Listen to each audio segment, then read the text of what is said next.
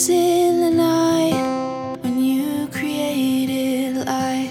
It was in the night when you spoke out. Let there be light. There was light. It was in the night that hell began the fight. Hey there, and welcome back to the Youth of the Nation podcast. I'm here with my friend Isabel Hunt. Isabel is a coach, speaker, and author who hails all the way from Germany. Like, we are going international with this. Uh, she's written a book called The Power of Faith Driven Success and is my friend, and I hope soon to be your friend, um, Isabel Hunt. Isabel, how are you doing? Thank you so much for having me. Well, we just talked about it. I have a bit of a cold.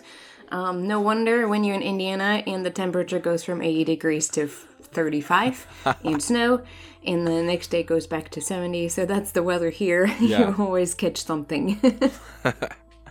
Yeah, I mean, I I have family in Indiana, and when you told me you lived in Indiana, you told me the weather. I was kind of jealous. We talked maybe four days ago, and Yeah. I was like, "Hey, how's it going?" You're like, "Great, it's sunny here. I'm feeling fantastic." And then before you know it, it's cold, it's bitter, and now it's sunny Yeah. again. We had snow this morning, so. Yeah, I mean, in Washington, it's sunny right now, and it's probably gonna rain like a torrential downpour in a couple hours. So, um, we understand that the switches between between um between weather. So yeah. they will understand your sniffles. Don't worry about it, because I sniffle on this probably every other week. So you will be good. But Isabel, um, before we get into kind of the questions that I have, you are from Germany. Like, so what? I'm adding this question in, but like, what? What brought a German girl all the way to Indiana, United States of all places? Well, I didn't want to end up in Indiana. That was kind of a a God thing, actually, because that's where I met my husband um, a, a little later on. But what really got me here was um, I had a prophetic dream when I was about 12. I grew up in East Germany, so that means behind the wall in communism. And so the world was fairly. Um, like it was a small little world. We were only allowed to go east, not west. So it was kind of like this this urge, like I want to. What's behind that? Like I want to see and I want to experience that. And once I was able to to travel and see the world, I just felt so um, in my element. I knew this is where I was supposed to be. And one night I went to bed and I saw myself on a on a big stage speaking. I knew that was me as an adult, and I didn't understand exactly what I was saying or what language I was speaking because I really, really didn't like other languages besides German. And um, and then one day, a couple years later, uh, American missionaries came to our little town. They had like an outreach event going on, and one of them stayed with us, and he spoke American English. And I, I was like, that sounds familiar. What is he talking? Like, what is he saying? I want to learn that language. And um, that's when I knew, oh, okay, God, I'm supposed to go to the US. Why in the world there? That's across the sea, the ocean. I don't want to go there. I have my family here, but it just stuck with me. And at the age of 18, I came to the US for the first time to check it out. I was an au pair and nanny um, as an, for an exchange program in DC.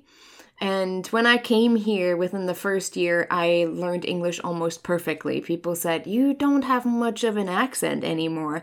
And that's been only a year. I'm like, I feel like I've been here before. I don't know. It's like I was here. And I jokingly said to my parents, Did you adopt me? And I'm like, No, definitely not. Definitely not. I look like them. Yeah. So, yeah. And then I went back to Germany and got my degree in uh, social science and psychology. And and then came back to the US again as an au pair, which I always said I would never ever do again, but for some reason I felt this pull to just do it to see what opportunities there are for me. At that point, I was already 25, 26, and I ended up in New York. I thought New York, great chances to figure things out. No, that didn't work out. The hmm. family actually got rid of me quickly, and then I ended up in San Francisco and um, San Francisco didn't work out too well either. There were some intercultural differences. She was from Iran. He had was German background, and there was a lot of jealousy going on. And then the agency sent me to Indiana, Indianapolis, and that's where I have been for the last ten years. wow, journey. yeah, So you've been you've been all over the place. Started in, in New York. Well, start in Germany, um, Mm-hmm. which is an amazing story. I didn't under, I didn't know that like you were on the east side of kind of, which Mm-hmm. Yeah. is, I mean, I'm sure there's even a cultural. I mean, there's a cultural difference when you come over here, and Yeah. you're kind of seeing like truly like the Aladdin movie, a whole new world because. um, Yeah, pretty much. But you expect that. That's the thing. People say there's a cultural shock, but there really isn't because when you go to another country, you expect that. You go Yeah. there and you know people are different, traditions are different. Uh, but when you go back home, and then that's when you have the culture shock because obviously time didn't stand still while you were gone. And that was always the problem for me. yeah. Wow. Yeah. That's that's awesome. Well, thanks for sharing that. That story is that story is dope. Um, but That was a short version. yeah, that was the quick version. I heard the little bit expanded version, and trust me, it's crazy. It is crazy. Um, well, I think we're kind of hearing kind of like what's your why and what you're kind of about, especially when you talk about that prophetic word that you got from God and from the Spirit, like on what on what you were supposed to do. But again, I ask this question all the time, and what's your why? Like, why do you get up in the morning? Why do you meet with clients? Why do you have a website? Why do you write? Why did you write a book? Like, what gets you up in the morning? What drives you to do these things? What drives me is people like you. to be really honest, I'm not just saying that cliche wise, right? It is um people, especially I love working with people under 30, under 35. The older I get, the more I put that range up, you know, so it sounds a little not so don't sound, don't sound that old. Yeah. Um, but I'm not that old. I'm still part of the millennial group, anyways. But um, I always love working with them because even though there's a lot of judgment in this world around this group, um, if it's even Gen Z, like all those people get a lot of bad raps, like they're all about them and they're selfish. I experience a different picture of those people. There is just a deeper sense of we're done with this BS. I don't want to live under this control anymore, authority that keeps us controlled. It's like a breaking out, but they understand what it means to create community with um, diversity. They don't really care that much about cultural differences or how you look like. There is they are more mission driven uh, more purpose driven. And we hear that in the employment world where people like, yeah, we hate um, employing those because they always ask for our mission. And if it's not alignment, they won't take the paycheck, even if it's a good paycheck. Like, well, if you're not mission driven, there's nothing that would hold me there, even for the money, because I think those young people understand that money is not everything. It's great to have, and it's has no power really unless the power that we give it to um it's a great tool right? But there is more to life. I want more. There's like this deep yearning for more and this is not just it and i know that it's not just it. And i think because they're going through such an an incredible shift of awareness and almost like an awakening shift to to the world like no we want to change this world. There's so much that has been put on us and we don't want this anymore that um, the overwhelm there's a lot of overwhelm when that's between their heart and what they are being taught from teacher school like everything is just really boxed in and being a sociologist and knowing all the the labels and statistics you know um, all those great things that Yeah. we research it just every time you're just a little bit outside of a box suddenly you're not normal anymore. There's something wrong with you. And it bothers me so much that this is my why when i wake up i'm like i want to make sure that you understand that there is nothing wrong with you no matter what your your what illness you have been put on you like the label of it we can acknowledge what you're going through. We can acknowledge the difficulties that you have, maybe even some mental challenges, but it doesn't define you. And that's what you need to understand that on a heart level, there's nothing wrong with you because God within, right? That's why Jesus was there to show us that we're all one with God. Let go of the guilt, let go of the pain. And um, just because we don't fit in a specific box doesn't mean that there's something wrong with us. we might just be different, but that mm. difference can really serve us in so many ways. And most of what we're here for, like the, the main thing that we're here for, is to show love. God is love. Therefore, you are love at a at your core. And that is really what gets me up every morning where I'm like, those people seem to get it. They just don't quite know what it is yet and how to put the words to it. And every time I talk to someone in, in this way, away from religion, from the institution religion, right? Mm-hmm. Um, people are like, oh my gosh, I can totally relate to that. This makes sense. It really resonates with my heart on a deeper level. Thank you. Now I don't feel as crazy as I thought I am. Mm. And that that gets me up every morning. Wow. The passion behind that. Wow. You're you're not you're not lying. I think I think that was cool what you said about the idea of you, you know, I am one of those things cuz it's not it's you care about young people and you care about mm-hmm. the next generation, which is which is so key because the because you're right. I am mission driven. I am purpose driven. I want to know not what you're doing now, but what you're going to do for the four year old who isn't in youth ministry yet, but is going to be soon. And what, yeah. h- how are they going? How are they going to get the mission? How are they going to feel called? And you're right. And what, for me, when people say, that their mission is oh we just want to help you know change people's lives i'm like cool but like it's too general yeah what me. I, like what, i'm like oh blah yeah, blah blah yeah okay. cool sick everyone wants to change people's lives but yeah. my thing is like when it's specific and i think that's what the next generation is is about is they're tired of like generalities of like we're gonna help change this country it's like okay we're tired of talking we're gonna do mm-hmm. and so mm-hmm. as we are mission driven I think we also just want to do. We want to produce. Yeah, we want to make very things action driven. Give me something that I can do, and yeah. I'll do it. And that's what what amazes me about this generation. If it's about environment, if it's about community work, if it's there, there's so much negative being told. I mean, we don't watch TV, we don't have cable, we don't watch news really. But when you take a look, all of what you hear is the negative. And I say it, I'm a mother of a five year old. And I always say it to everyone has the responsibility for each other. We are all somehow connected. Part of who you are is part of who I am. When I come at you, I come actually at myself.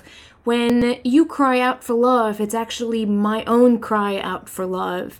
And I say to I say to everyone, it's like you have the responsibility to lift up generations because they will live up to your expectations. If you have the expectation that they suck anyways and there's nothing that they can ever do right, well, they will prove you right because that's what what they like there's nothing here for me, so why should I bother? Mm-hmm. But if you have the expectation that they are ready to do great things, that they are the ones who are ready to take action, and not afraid of the consequences because they know that there nothing else matters, then just showing love to people and being accepting and kind, then that's what they will live up to. If they see the great examples, if we if we lived up those stories, they say, Me too. Me too. I want yeah. this too. So how can I make this happen for me?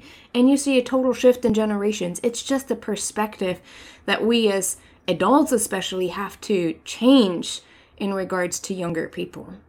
They're not just kids, they're individual, and those individual can teach us a lot. My five year old is my teacher. Wow. In so many ways. that's awesome. And that's how he shows up, you know? He he doesn't throw tantrums all the time because he feels a power struggle between us. No, I respect how he shows up. I respect how he feels. I respect what he goes through obviously with setting boundaries right and explaining yeah. to him hey this is what you experience. This is the good way to deal with it. This is not a great way to deal with it. Yeah. Because they're still learning but it's just the shift in perspective. They're individuals and if we treat them like that they will treat us the same way. Mm-hmm. That's deep. That's deep. I love what you said about that last part like how your five year old is your is your mm-hmm. teacher. I always tell people i have a, a three year old brother. He was just turned three, and I always tell people like he's kind of my like my youth pastor because he teaches me about joy and like when he gets yeah. angry, he gets angry for like two seconds and then is just over it and like I'm like man I wish I could do that and like his his resilience in his heart and some mm-hmm. people go well he's just three it's just a kid I'm like No, but there's a heart of God. Like the heart of God is in that as well. Like how God has intended us to be is in that as well. And when I And look the soul at yeah, Mm-hmm. doesn't age. The soul doesn't age. A three year old can be so much more wiser than a 30 or 60 year old. It's just how they're connected to their heart and to the soul, and the soul is being fed by the spirit. So it's a way of listening, it's a way of looking much deeper and just being with things, being in the moment without judgment. yeah, Um, but we put it on them the way we raise them. What is wrong with you? Um, why are you acting this way? Like instead of just having a conversation with them as we would have with any normal adult, um, we judge them on their behavior. Don't throw tantrums. This is inappropriate. And then they start judging themselves for the way they feel, and that's where it starts, you know? And then they become um, less confident. They don't really understand what they're feeling. Then the trouble starts. There's a reason why so many young people suffer from depression and anxiety. And why there there's a rise of suicidal thoughts, and if not even committing, or like really thinking about like nobody needs me anyway so why why am i even here yeah. That's true.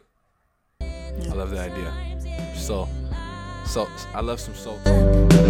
Thousands of stars and we can never count them all. you you talk about emotional intelligence a lot. Um, it's, it's on your website. Um, it's a it's, it's a mainstay of who you are, and I have begun to learn emotional intelligence and also cultural intelligence um, in my ELD courses, and I have I'm still like it's like a it's like a water it's like a fire hose. Like it's just coming at me a million miles per minute. But i love learning it. So define if you could like define what emotional intelligence and kind of as like in its simplicity or as sim- maybe as simple as we could and then why do you find it so significant for the believer. Because some some people might think like i'm a believer. Do i really need to care about my emotions? Like do my emotions really matter? And i hear you laughing because i'm laughing too. It's funny to say like why are we saying that? Because obviously but why why should it be significant to the believer mm-hmm. Well what is emotional intelligence i'm leaving the sociologist out because i define myself as the sociologist who breaks up with any kind of labels and um, boxes and statistics So, in my understanding, emotional intelligence is simply awareness of where we're out of alignment with our life's purpose, where we're out of alignment with with our soul and why we're here and what we're called to do. So everything that we experience, no matter what it is, if it's anger, if it's fear, if it's happiness, is a sign in in the way we live. Are we out our purpose or what has just happened? Are there things that need to be healed inside of me? Um, a lot of things outside of us, they trigger us, right? I mean, Yeah. we may have experienced some kind of trauma in childhood. We talked about it earlier. And there might be uh, people that have a similar voice pitch or uh, certain events that just totally trigger that trauma. And then we respond from this pain, from this place of pain instead of from a place of healing. And every time we respond from a place of pain and hurt, we actually tend to hurt other people with it more and ourselves if we operate from a place of feeling and awareness and what we experience and how we experience the emotion, uh, we can respond in a way of reflecting, in a way of connection. I always say reacting to your emotions is a head conversation. Reflecting what you experience is a is a heart conversation. And I um I talk about it too where I believe, I wholeheartedly believe that God uses our emotional experiences as a guide. It's literally like God speaking through us um to us through our emotions because they're so significant. There's actually history around it.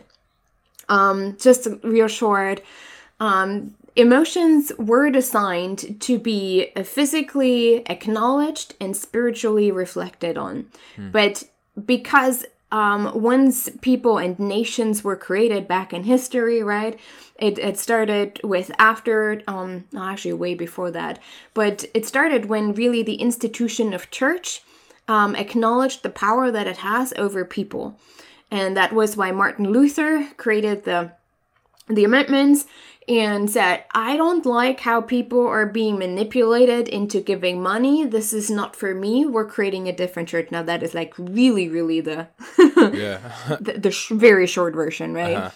Um, we're separating. But in the end, he just created another institution that also, uh, when you create institutions, you want to control the people that are within that institution to avoid chaos. But that also means that um, most have discovered that we can use our emotions to manipulate people, and church has done that for a very long time. Um, it was even in the 17th century when uh, Descartes was doing research on emotions and he wanted to integrate the spiritual awareness into emotion, and the Pope um, made a contract with him that uh, prohibited him from um, developing the spiritual side in terms of emotion. He was only supposed to focus on the physical to make sure that the the spiritual side in terms of emotion stays with the church. Yeah.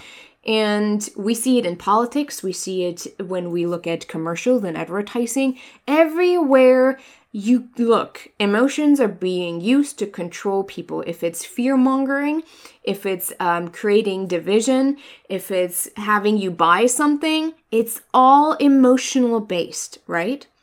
And the thing is, people don't want emotionally aware people because then they can't control them anymore.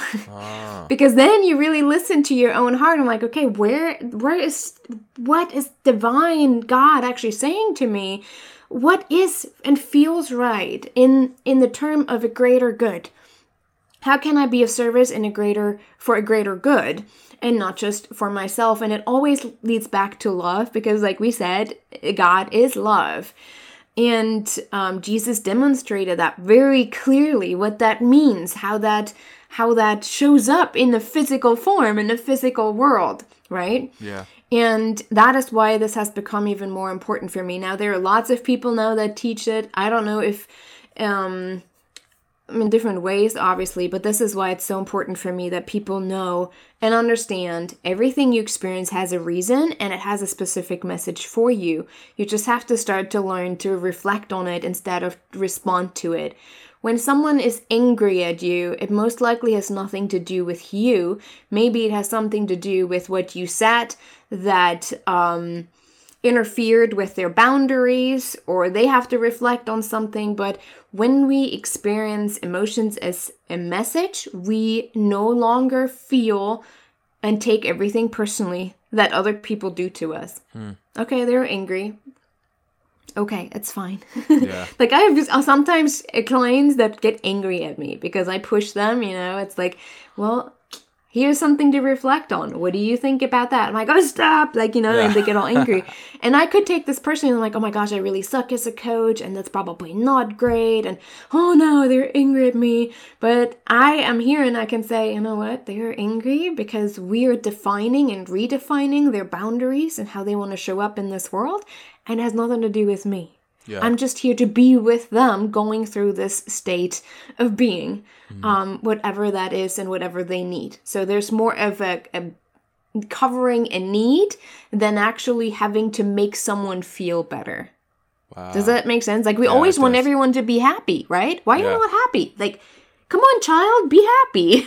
Uh-huh. um, but then we don't we forget that we as adults even sometimes have bad days, but we think everyone else is supposed to have good days. Um, so I, I actually just wrote an article. Ca- called "Will You Care About Me If I'm Well," and created this um, paradigm where we want to suffer with other people because then we somehow feel heard. But at the same time, we have created that stigma that if you're a negative, people don't want to hang out with you. So we just stuff it all down. And it's just this real crazy, like, I mean, just saying it out loud is like, okay, um, that's confusing. That's Yeah. overwhelming in my head. And that's what we operate from that overwhelm. Can I openly say what feels not so great. And then there's the other side where people are talking about authenticity, right? And then they just talk about everything that's going wrong with them every single day. Yeah. They don't realize that they're talking themselves into spiral down. So that awareness is exactly important because of that reason. Wow. That's deep. I, Hmm. yeah, yeah, that I- work is deep. Yeah. um I just yeah, I just when I've when I've been able to reflect on my emotions more, like when I like going into counseling mm. and just like even with like kids, like I get angry at them and I get mad at them and they get angry at me. And instead of looking at like you said, easily offended, instead of looking at it as an attack or an offense, I look at it as more as like what's their emotional state like what's their soul mm-hmm. like how are they feeling kind of thing. And instead of looking like inward like looking inward but understanding what another person is giving to me outward um Yeah. reflects the emotions that they're feeling uh, and the trauma that they felt um, and how those emotions have been twisted and turned and how being happy might have been a forced emotion. So if they're not forced to be happy then why would they be happy kind of thing? Or um, Right. like for me i struggled with anger and i still do to this day. Like anger is a big thing for me because anger sense. anger was the way to like break out of what i needed to do. So playing football or fighting someone or punching something like like a bed or like uh like a locker like that was the release for me. And but what i realized is it wasn't just because it wasn't because i was angry at a locker or because i was mad at a football player. It was because there was deep deep deep emotion that i never was able to deal with or to talk about Yeah. um, and that's what I believe being emotionally intelligent is for. And speaking about talking about it, this question is is essential, I believe, for a youth leader, right? Because this is for youth pastors and youth leaders. Why should youth pastors, youth leaders, care about emotional intelligence? Um, and how can, it's kind of a twofold question, how can they feel equipped for dealing with, not dealing, I don't like the word dealing, but helping, walking through a youth or a young person's uh, emotional trauma or um, becoming intelligent on their emotions? Yeah. Well, um, a lot of it I already mentioned before because um, if we don't have that awareness, we react pretty much to everything. We judge. It's um, I mean the the general notion is if you if you take a look outside, is when kids get angry, like especially in the hood or in in the inner city kids, right? They have a specific stigma. It's like, oh, they might be dangerous and they're always in danger and they're aggressive. Like I've seen I see that so many times where I'm like, have you talked to them? Like they're actually really open to making a difference. They just don't exactly know how because they've never been taught taught or told because the stigma is you're from poor parents, that's where you're gonna be and that's where you're gonna end up. Hmm. And there's not much hope. But I think emotional awareness allows us to let go of the judgment. Like, okay, you feel angry instead of, oh my gosh, you feel angry. I'm like, okay, you feel angry. What's happening in your life? Would you like to talk about it? What are your needs so that we can um, resolve that? And I think it leaves us more open to, to deep connections and conversations. I started the movement, it's called ICU movement.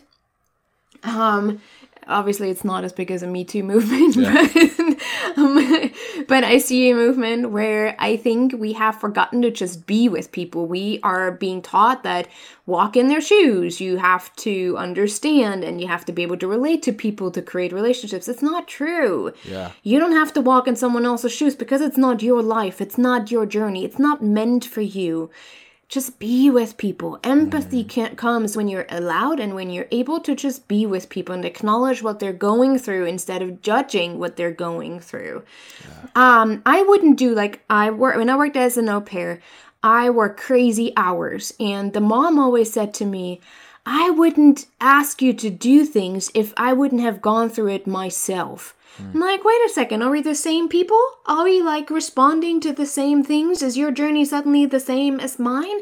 Because it doesn't matter if you have gone through it. Your experience is totally different than my experience, and my needs are different than your needs. And mm-hmm. that is what needs to be acknowledged. Not that if you could go through it, I can go through it.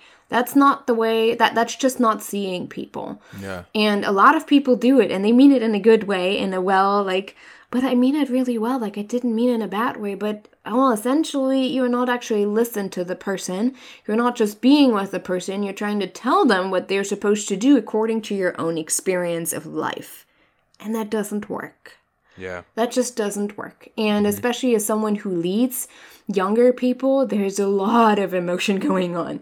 They're growing, they are exploring the world. They want to be independent, and most of them haven't learned anything about emotional intelligence and they're just being thrown out into the cold water. This is where you go, college, see you later. Um, Yeah. and it is get overwhelming and frustrating. They don't know how to deal with certain things, and that just needs an open ear and less judgment. And you'll see most of the time, I think, um, especially youth pastors or anyone who works with youth, they feel this huge responsibility to save lives, to save people, and to fix people. But what if we don't have that responsibility? What if we don't have to fix them? If we don't have to save them?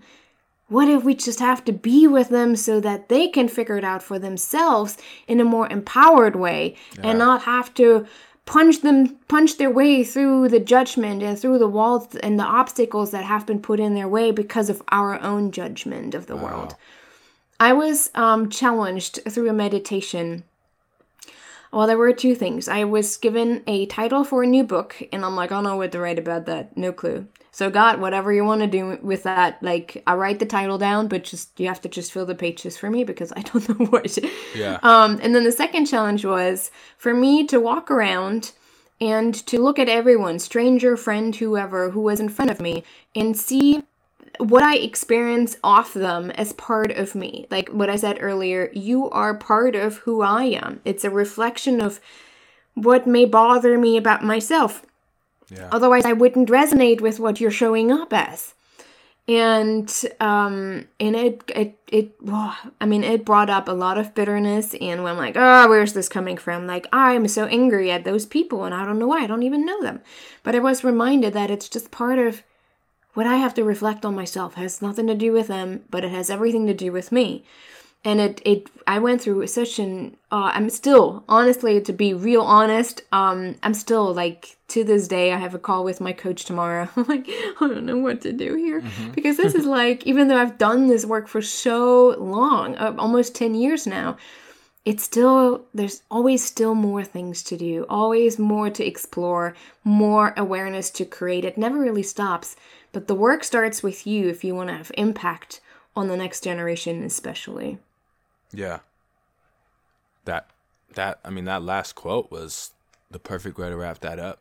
And Yeah. I think what you said is challenge, right? I think I mean even though you have been challenged, I'm pretty sure you appreciate it, right? Cuz you're you know, you're not just being told, "Hey, you feel how you feel, don't pray about it, blah blah blah." It's just like it's kind of you're kind of engaging with your emotions and with your heart more and um and I think that's so key. And as young men, I know for me like it wasn't a it was a taboo thing for especially in the church it was a taboo thing um, to talk about these emotions and to talk about our hearts and our souls. And um, right. but i'm glad that we're in a world today where leaders like you and i know my church leaders and i hope that me want i also am just encouraging people that god like god wants god god made us made all of us. Not just like just the physical form and then our souls and then he was like ah, i don't care about your emotions. No he made everything how we feel how our brains react how synapses happen like all of that and so we we need to know that it's okay to feel how we feel. And um but then also that as like you said as youth pastors we don't have to fix anybody. Um we just get to walk with them. And i heard this quote the other day. I don't know if you've heard it but someone said this. He said too often we have the idea that we're taking jesus to schools or we're taking jesus to people or we're taking jesus to kids but we have that so backwards. Jesus is actually taking us. Jesus is taking us to kids. Jesus is taking us to schools. Jesus is taking us to clients to challenge. Jesus is doing that. Uh, we're just along for the ride, uh, and sometimes it's a crazy ride, but isn't it a bless a blessing to be a part of that? yeah So, yeah. I always say everything leads us back to oneness with God. Everything we experience is is a little bit of another notch. Like, hey, if you take a little bit of that turn, you get a little closer of experience the fullness of God within you, and creating that that kingdom of God within you and within others. It's it's like that ripple effect. Yeah, that's beautiful. It's it's true. It's true. I'm sorry. I'm a little. I'm just like I'm really thankful for this conversation, um, because I I I I feel educated. I walked away like, mm-hmm, yep, let's let's go. Like I'm excited to have conversations with students now, and um, and non-students as well. Um, yeah, I love that. So, Isabel, thank you so much. I uh, again, I'm honored to have uh, been able to ask you some questions. And again, um, me and Isabel just met maybe like four weeks ago or so, but uh, I feel like a friend that um, is is is educated and is focused on helping people become successful uh, by using their faith.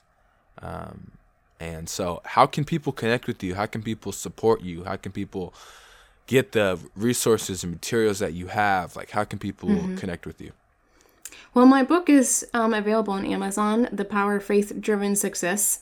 Um, that is in particular geared towards people under 30. I had more people over 30 reading it actually. They thought huh. they were missing out in their 20s.